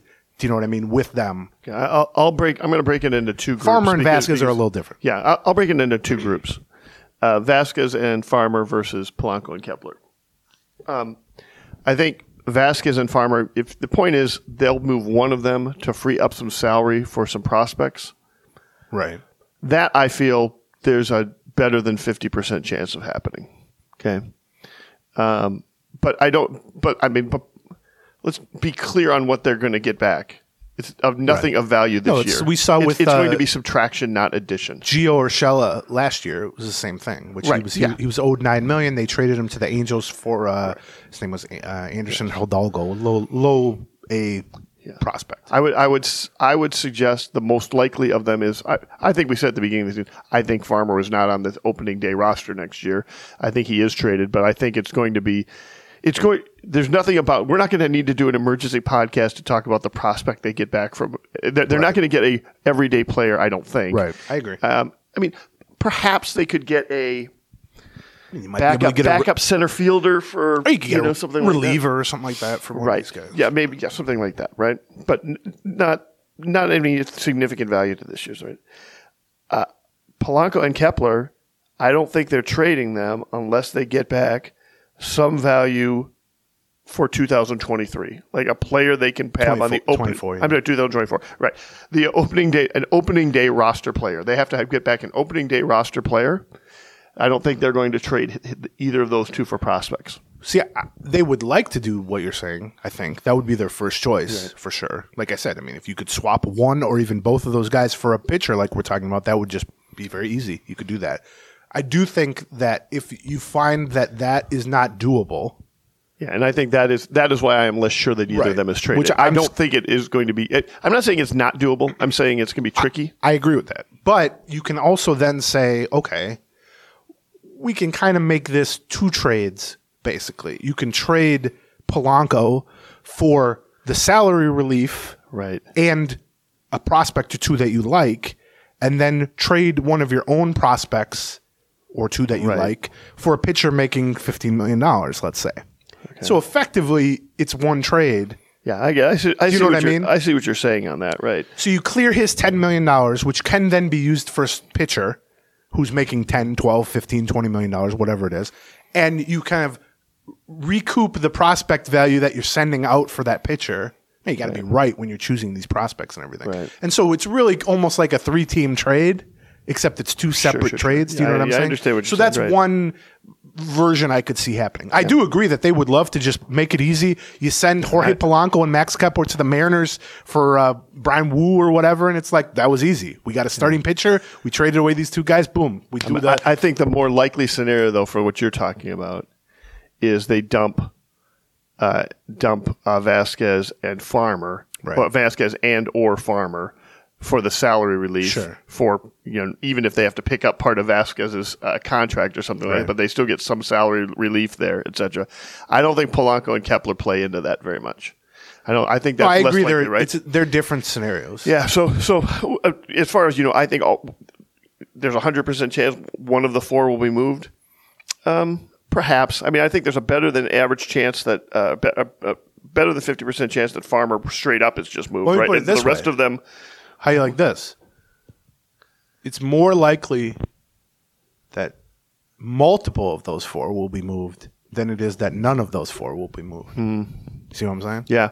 I don't think I believe that. Ooh, we could bet on that. Good. Yeah. Yeah. We've said one and a. Although if one Right. gets traded, it's a push. Yeah, it's a push, right, yeah, right. I don't like put. I hate. Yeah, and I, and I don't really want to bet that none of them is moved. I just don't think that two is going to be moved. So Neither of us have a sister that we can kiss. So That's it. Uh, so, so I, I'm not so, sure I'm on board with number two. I, I just, I well, just, good. I, like just- saying just- controver- I like saying things that you just don't go. Well, that's obvious. Yeah, P- Polanco and Kepler. I think they want to hang on to Polanco and Kepler. Like, I Oh, don't, don't right. get me wrong. They're not trying to dump No, no, no, guys. no. Right, right. Yes. I mean, we've seen this with Kepler three years in a row, where it's like he seems like a trade candidate. Why didn't they trade him? Well, because they value him. that's obviously. right. Exactly. He had a great Right. second half. Yes. I just And, and I, I, I think they are only willing to trade those guys if they get back a significant piece for 2023 and 24. or 2024. God, and uh, we're almost there. Like I'm two weeks away from 24, and I can't actually remember that. That's the Yeah, next- well, we're old. I still haven't figured out that I'm in I, 2023. I say oh, five years ago for stuff that happened thirty years ago. yeah. Uh, so anyway, the uh, I, I, I just I'm not. I don't know that they're going to get the offers they want on that. I think that is their focus right now. I think their focus is sort of what can we get, and maybe I am jaded by the fact that the free agent market for hitters has been so slow to develop Right. that it just doesn't seem like there's much interest right now because that you know, and I think you know we are not that far away from everybody taking a look at this free agent hitting market and going, ugh. Right. Well, especially if they're starting to get seventy million dollar contracts. Right, exactly, right. I, I also, I mean, we've talked about this with Kepler's, especially, and I don't even mean it in a negative way, but it, it does kind of remind me of the Mauer discussion we had a few minutes ago, which is we know so much about Max Kepler and Right. Jorge Polanco. They've got freezer burns. They've been in the organization for literally what, 14 years, 13 years now? Yeah, right. There's a freezer burn, not in the sense that we think they're bad players or anything, but just we know what their flaws are. We know all about Polanco's injury situation. We know all about Kepler's inconsistency and, you know, struggles with batting average on balls in play and uh, unwillingness to play center field and all this stuff. Right. It's not that that stuff isn't known to other teams, but another team might just look at Max Kepler yeah. and just go, Yeah, so yeah, he's good. He's good, right? Like, why don't we not want him? He's got 20 homer power. He's a good defender. He's, you know, yes, and so I think there's some of that kind of built in too. I will say, I went to lunch. I won't say any details here, obviously, but I went to lunch at the Opryland uh, Hotel one of the days. I had a horrible soup, one of the worst meals I've ever had. But we were sit as I was somebody make a horrible soup. I, honestly, it was the worst soup I've ever had. and my uh, lunch companion, uh, I made them try it, and they were like, "Yeah, this is horrible." it was. It was You just like made your lunch companion try it. I said, it. "Am I nuts, or is this the worst thing you've I've ever eaten?" and they were like, "Yeah, it's bad. What is that?" It was almost like What kind of soup was it? It was supposed to be chicken wild rice, which I was like, "Okay, this is good." Brothies or creamy? I thought creamy. But Yeah, it was but- just yeah, yeah, dirty water. Yeah. with like anyway. I made that mistake. I was really upset. It was very You upset. got to you got to be very clear on and the it brothy came with versus creamy. It came with like wild rice. biscuits that were just garbage. so anyway, I was really upset about this. But at the table next to us Okay. was a contingent from a team's front office, which we talked about this on the Patreon. How strange it is to just walk around and you just see, Right. Oh, hey, there's the GM of so and so. Right. So literally, I'm at lunch with another person, and next to us is uh, five members of fill in the blank team's front office, and to the point that I recognize them immediately. Sure. and I know one of them, and so I just said, "Hey, good to see you." Blah blah blah, and I said, Have you tried my soup? "Yeah, I should have said, can you guys try this soup? It's garbage." like I'm trying to poison another front office, but I said jokingly. Because I'm, I try to make a joke of everything because I'm uncomfortable in social situations. Maybe you got some rice caught in your throat from the That could be, yeah. There was no barely any rice. I wish there was right. But I said to the person I know from this front office, "Hey, can you guys uh, do something with the twins so I got something to write about?" And they said, jokingly at first, "Well, what do they got going?" Like, what? Do you, and I said, "I don't know. Can I interest you in a lightly used Max Kepler?" and they all of a sudden got less jokey, and were like, "What do you think they'd want for him?" And I said, "Oh, uh, well," and I like sat down, and I was like, "Well, they could use a starting pitching," and we start talking about it, and I realized that when we hear Max Kepler. We know every possible Right, thing yeah. about Max Kepler Right, yeah. to the point that we know too much Yeah, about exactly. Max Kepler. right. We can tell you the ups and downs of every season. We can tell you when he was 16, when he was 26, when he was 30. We can tell you the injuries. We can tell you the you know the flaws. We can. Well, another team, it's not like they don't know Max Kepler. They've scouted Max Kepler. But if you just say to someone, "Hey, Max Kepler," they go, "Hey, "He's a pretty good right fielder, right? Yeah, we might have interest." in him." Yeah, yeah, and so it's like uh, having those type of conversations, even over the worst soup you've ever had in your life. it was exp- it was like twenty two dollars too, by the way, which you know me, I'm cheap as. Right. Anyway, that really opened my eyes a little bit to the idea of Max Kepler, Jorge Polanco. we keep we keep saying Max Kepler is pretty comparable to say Teoscar Hernandez on the free agent market right, Right. now, right? Like next year, I bet you his market is similar, except lefty versus righty. right? Honestly, other than Cody Bellinger, and uh, if you're looking at corner outfielders, Right. guys who don't play center, right? I'm look. Everyone listening to this knows I'm not like some big Max Kepler Right. bobo. Right. Obviously, I think I would put him, if not number one, certainly number two or number three among all corner outfielders in free agency. And so he's available on a one-year, ten million dollar contract. Right. So if you're a team in need of a corner outfielder, and whether it's Teoscar Hernandez or you know fill in the blank, any number of other guys, uh, Lourdes Gurriel, so whoever Right, it is, right. and they're reaching out to them. Maybe they do slightly prefer them over Max Kepler, or maybe they want more than a one year solution, or maybe they want a right handed bat, and a, whatever it is. But if those guys are saying to you, "Yeah, I want uh, five years, seventy two million, Right. or four Yeah. years, sixty million, Yeah. and then you go, "Oh, well, we could just trade the Twins something." Right. And get Max Kepler on a one-year, ten million dollar deal, and then, by the way, make him the qualifying offer after the season, and maybe keep him, maybe get a draft. pick. So I do think I, I get what you're saying, and I don't disagree with what you're saying. They're not going to just dump him; they want value. All I'm saying is, my impression is that they can actually get value. Now, I've said this in the past, and what the Twins You perceive say as that you say that about every year about Max, Max Kepler, right? right? Yeah, right, yeah. I haven't said it about Polanco in the past, but what the, the what the Twins perceive as value and what I perceive as value Right. could be different, which is why I think that the youth coming up behind Polanco and the payroll situation in general kind of pushes them to maybe lower that threshold a little bit. And I, I understand that, but I, I think you're overstating that. To me, it feels like that is, or, or, or but I, you know, I could be certainly I could be wrong on this. And then finally, your third point, which is the they will get a playoff caliber starter in this offseason. Yes. uh, I will say that is what That's their hope. Yes. Yeah, I'm I- not my- saying they will or they won't, but that's their plan. Okay, you're not saying they I'm will. saying these are their I three agree. I, I. I agree that These they, are their plans. They are hunting a playoff caliber Yeah. starter. Like that is that is their primary goal this off. That is their big challenge this offseason. I don't know that they're going to be able to get it, and that's part of, part of the reason is why I'm less sure about them trading Kepler and Polanco. Is like, yes, I think you can get a good, decent 2024 contributor to most teams. The Twins don't need a lot of stuff that would you could get for one of those guys. Like they don't need a number three starter, right? They don't need a. Well, I mean, I guess they could be, you know, a really good setup man. I'm not sure that they would, even those are those are fair trades for somebody like Polanco and Kepler for one year, Kep, Kepler, you know, two years, two years of Polanco.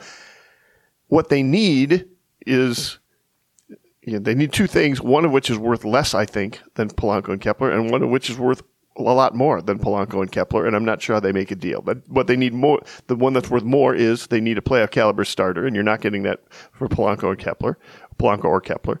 And what they need less is a you know fill in the fill in the center field center fielder, which I I think next Friday when we uh, have our next free, I, I want to talk a little bit more about the center field market because by then we'll hopefully know what Cody Bellinger is doing uh, beyond you know what uh, uh, the the guy the Giants signed. There is a like overall skepticism right. about the Twins trading for a frontline starter, playoff caliber starter, however you want to phrase it, basically. And I know that people are like, "Oh yeah, they don't have money to spend in free agency, so they can't go sign a starter." And you say they're going to trade for one, but yeah, that's not going to happen. But they have done it, Right, They this keep is the thing it. that Yeah. I'm confused I, I, by. I, I agree with you. Like I, like I, I'm, I'm that's very- people are upset that they lost Gray and Maeda. Right. How did they acquire Gray and Maeda Yeah, right. in off-season trades Right. for frontline starters? and Same thing with and Odorizzi and Pablo Lopez. yeah, right. For that yeah, matter. right. Pablo Lopez, right. You're and right. so, if there's anything the Twins have done from Right. a like impactful move standpoint, it's a yearly thing. They managed a Paddack, for that matter. Well, yeah. right. uh, and so yeah, I mean, I think the idea that they can't or won't or you know aren't uh, Won't be able to pull that off. right, Right. They've done it. It's a fair point. What four of the last five off seasons? You're right. and in, and once at midseason. You're right. Now I- they, there, there should probably be a better than fifty percent chance. I'm that not they saying do that. all of those have worked out brilliantly. Obviously, sure. the Mahle trade in particular worked out horribly, but they've done it. Like at the time of the trade, though, that Right. check that box. So at least I don't know. Um, And you know, we've talked a lot about how you know the free agent market is sort of rich in those number two, that sort of that level pitcher, kind of like Yeah. this guy counts as playoff caliber type pitcher. And while I don't expect the Twins to sign any of those, that does mean that on the those players that are available like that on the trade market may not have as many suitors. You know, those teams may, don't have as many teams that are necessarily looking for that. So Well, I mean, it's also true that like the guy they trade for, it doesn't mean they're trading for a 34 year old who has started playoff games, Right. Necessarily, Yeah, right, right. It could mean they're trading for a guy they think. yeah, could be. You know what I mean? I'm not even saying it's to be like a triple A guy, although they did that with Joe Ryan. Let's say Right, they yeah. also traded for him. That's a fair point. It's like we traded for a guy who's a year and a half into his career. He hasn't proven it yet, but we think he'll be a playoff. Yeah, guy. I mean, that, I'd prefer that Yeah, yeah, actually. yeah, of course. I guess we can finish on this. Uh, was going to talk about Buxton, but we talked about him a lot on the Patreon. There was a lot of talk of Buxton at the winter meetings because they had gotten his first uh, Yeah. post surgery check in. There's, a, I would say, there was uh, renewed optimism with Byron Buxton. I'm the first one to say that. What does that mean? you just mean? looked at my face and went, Yeah. uh, uh, time for No, the caveat. I made the same face. Believe me. If you'd had a picture of me when they said that, I'd have, my eyes would have been rolling. Into, I'm trying to be better about rolling my eyes. just, just, just so we're clear, I'm sure Falvey made that same face when he heard the news about Buxton's Sure. check in, right? Like, but they're yeah they're more optimistic. They're at least for the first time since the middle of 2022, like uh, you know Yeah, when he right. got shut Yes. down. They're at least talking about Buxton as a center fielder again, which you know there's a lot of time between now and uh, Right. what March 30th is opening day or whatever. But uh, so yeah, we talked a lot about that on the Patreon. I'm sure that you know there will be a better sense at Twins Fest. right. You know, it's they're gonna it's gonna be a process here of him rehabbing and all that. But the thing I wanted to talk about at the end here was there's been so much, and we're guilty of this, uh, focus on the payroll stuff. And I did a mailbag on uh, the Athletic yesterday. I published it, and so many of the questions were like, well, a lot of the questions weren't questions; they were just complaints with a question mark at the end of it. That's always the case. But a lot of the actual questions were like, why should I have any optimism for this season if the Twins are not spending money and ownership doesn't care, and you know all the common complaints and all that. And I don't disagree with all that. We've talked about it. I, I think they're making a mistake by lowering the payroll. We've been over that. Uh, but I'm not a billionaire, and as I said in the mailbag, I'm not even someone that billionaires ask for advice. So what does it matter what I think? But I do think it's we've like lost a little bit of the plot as a fan base. The idea that like the difference between having a 155 million dollar payroll for next season and a hundred and thirty million dollar payroll for next season is like some franchise crippling, you know, going to blow the whole team up situation. The reality is that's one good player, Yeah. and they need one more good Yeah, player. right. And, and I'm not saying it's it's it limits their options. It it reduces their kind of margin for error. It may, they'd be a better team with twenty million dollars more to spend. Do not get me wrong, but the reality is, you know, their 2024 season is going to hinge on the health of Gray and Buxton and uh, and uh, Lopez and Duran. It's going to hinge on guys like Royce Lewis and Julien building on their rookie seasons. It's going to hinge on Joe Ryan and Bailey Ober taking a step forward. It's going to hinge on guys like Brooks Lee making an impact like Ro- Royce Lewis and Julien did last year. Those things have nothing to do with payroll. Like the the core of a good team is still there. And so along those lines, I looked up it's very early, obviously, but I looked up both the Fangraphs. They keep like a running Yeah. uh, okay. depth chart projection, Yeah. and then I looked up Bet G Bet MGM, which is just a I've gambling got I've website. had plenty of. Uh, I've got their app on my uh, phone Yeah, from well, Vegas. Vegas. yeah, well, they run the. I know when I was at the Bellagio, they run the Bellagio sports book. yes, they do. Yeah. I mean, they run all the sports books. like a dozen of the sports books. It's basically Caesars or BetMGM. That's it. I put a bunch of futures uh, World Cup bets. I remember I had bet MGM tickets on uh, on my uh, refrigerator for like three months or whatever. we cashed on uh, who did we cash on? Argentina or something? I don't remember. France. Anyway, um, those I like because they make you go back to Vegas to cash. you know, oh yeah, I suppose. It- yeah, I, yeah, I don't yeah, mean right. they make Yes, you. It just gives right, you reason yes, to go back to Vegas to, to cash them. Okay, but so my point, and we, I'll read them off here. It's very early. Things are going to change. We see the Tigers keep making some additions, and the Royals even signed Seth Lugo, and all this. The the uh, the White Sox are going to make some trades. I'm sure, and they're going to get worse, in my opinion. But the Twins haven't done a damn thing. So, but similar to the Mauer discussion, similar to the Polanco Kepler, it's sometimes valuable to like Sure. detach yourself from the Minnesota-ness of it all Yeah, that's right. and Yeah. just say, Yeah. how does the world outside of Minnesota Yep. view this? Not only the Twins, but the division Right. as a whole. And so here's how, and I think this is maybe instructive. So, Bet MGM has the Twins at minus one twenty five to, win, win the, the division. division, right. And what that means is, for the non uh, degenerates among us, first of all, congratulations for not having that mental uh, problem that I have.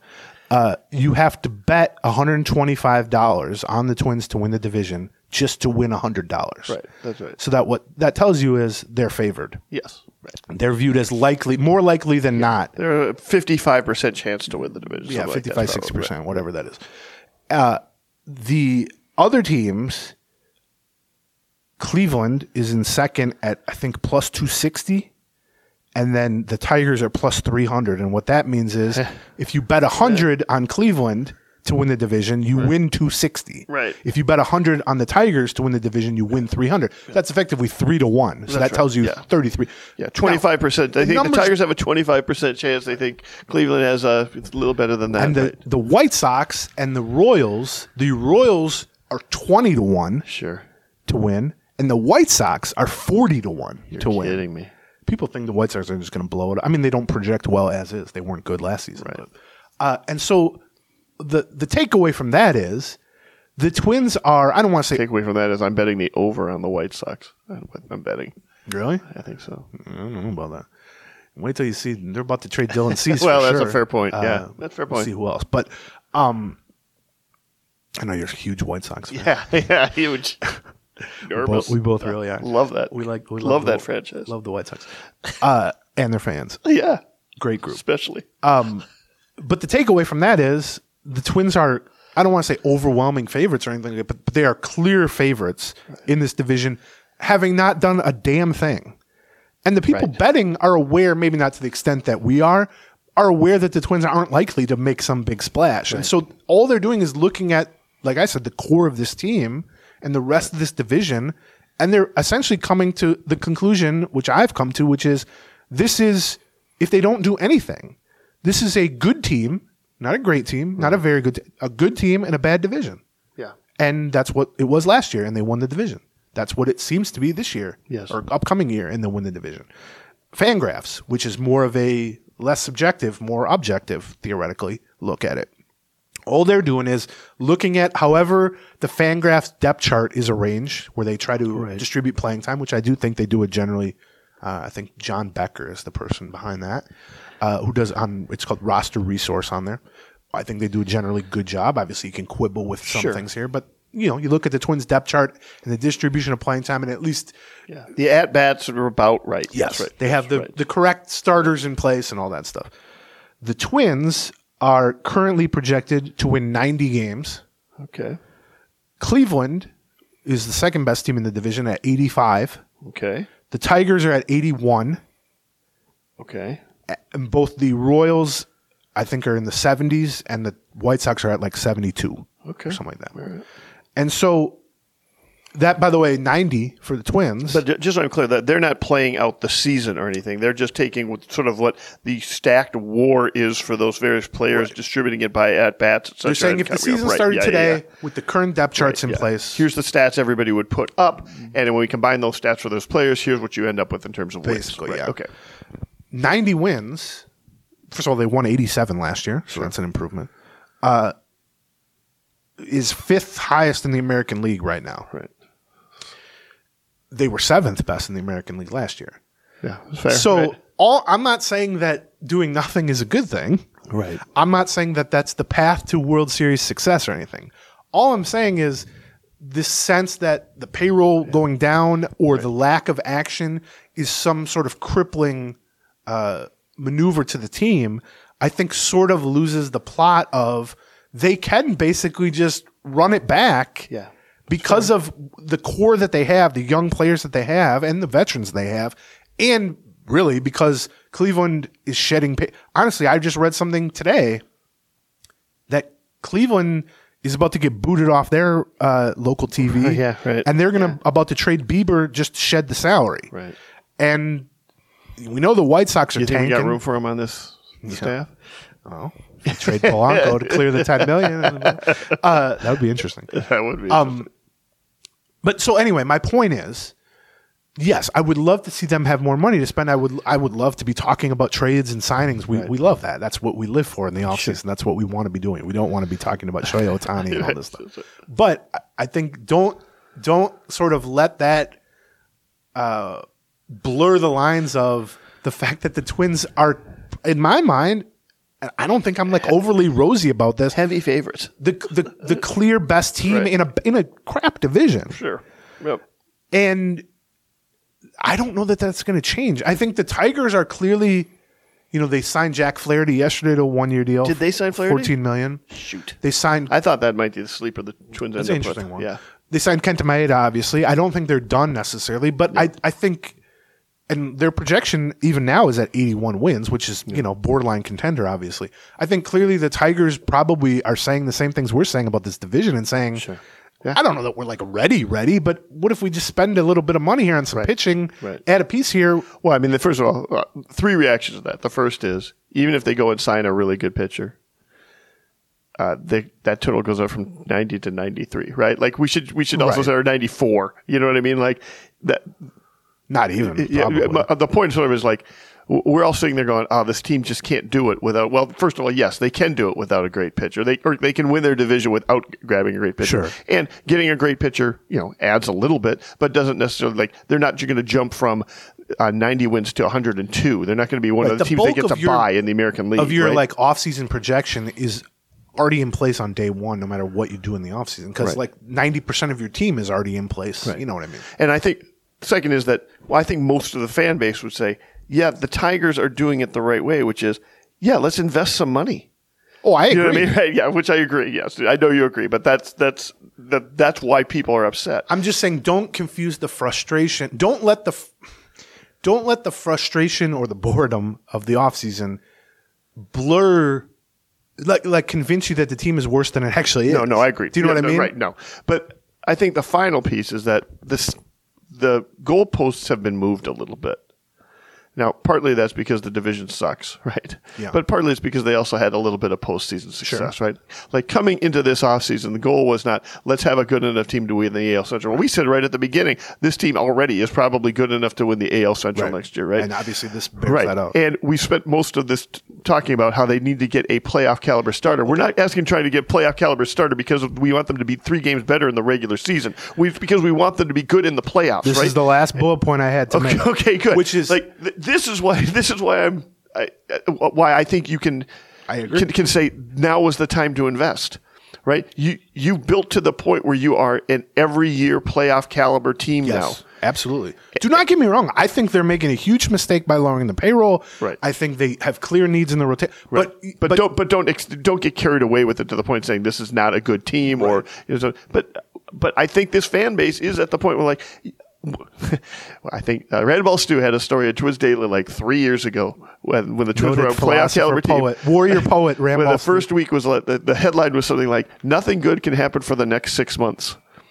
And it was, it was published on opening day, right? And the thing is, like, yeah, we expect you to make the to win the regular season. Sure. All we care about is getting some wins in the postseason now. Yes, I agree. So that was this is my last bullet point, and we'll shut up, and I'll go home and cough in my in my apartment. Um, you can't do anything in the playoffs until you make the playoffs, Right, And so yes. when we talk about projections and these odds and everything, those are just the regular season. And as we talked about twenty minutes ago or whatever, specifically with the rotation, the things that help you in the regular season aren't necessarily the things that help you in the playoffs. The the Joe Ryans and the Bailey Obers and the whoever's are absolutely essential in the regular season, but then you get into the playoffs and you go, do I actually trust that guy Right. to go through a lineup three times? Exactly right. And that changes. And so I 100% agree. I mean, that's what we just talked And about. when I when I go to a Vegas sports book, yeah, they they're um, I, I take a look at the futures bet. Now this is just a sheet of paper, so I don't know exactly, but you know how accurate it, such it is. We get better stuff online, but John is it was- pointing to a blank it was, table, It by was the way. right? ten to one to be the team from the American League that goes to the World Series, right? for the Twins. Yeah. Right. And, you know, if you were assumed to be one of the six playoff teams,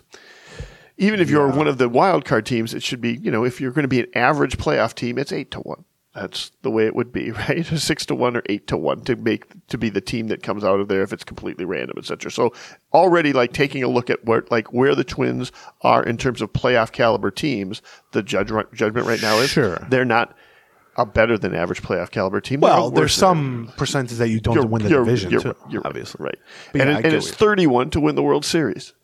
Yeah. Which is makes you one of 30 teams. Wow, yeah, right? right? Yeah, I get what you're saying. I, which is why, all of which is why I. The third thing on my list is I think their goal or their plan or their hope, let's say, is to add that starting Yeah, pitcher. right? Yeah. And I think if you can do that,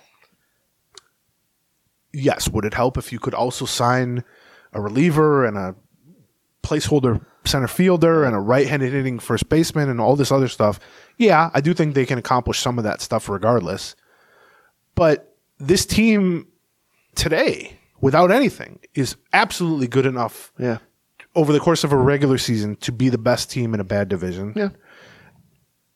And the, then the question is, are they good enough to make another playoff run or a further playoff run? Obviously, and I would say the thing missing from that is what Sonny Gray theoretically provided, although he only provided it in one of his two starts. But is and they didn't have a third version of that. They need to have a second for sure, and hopefully a third version of that. And what's the easiest way to do that?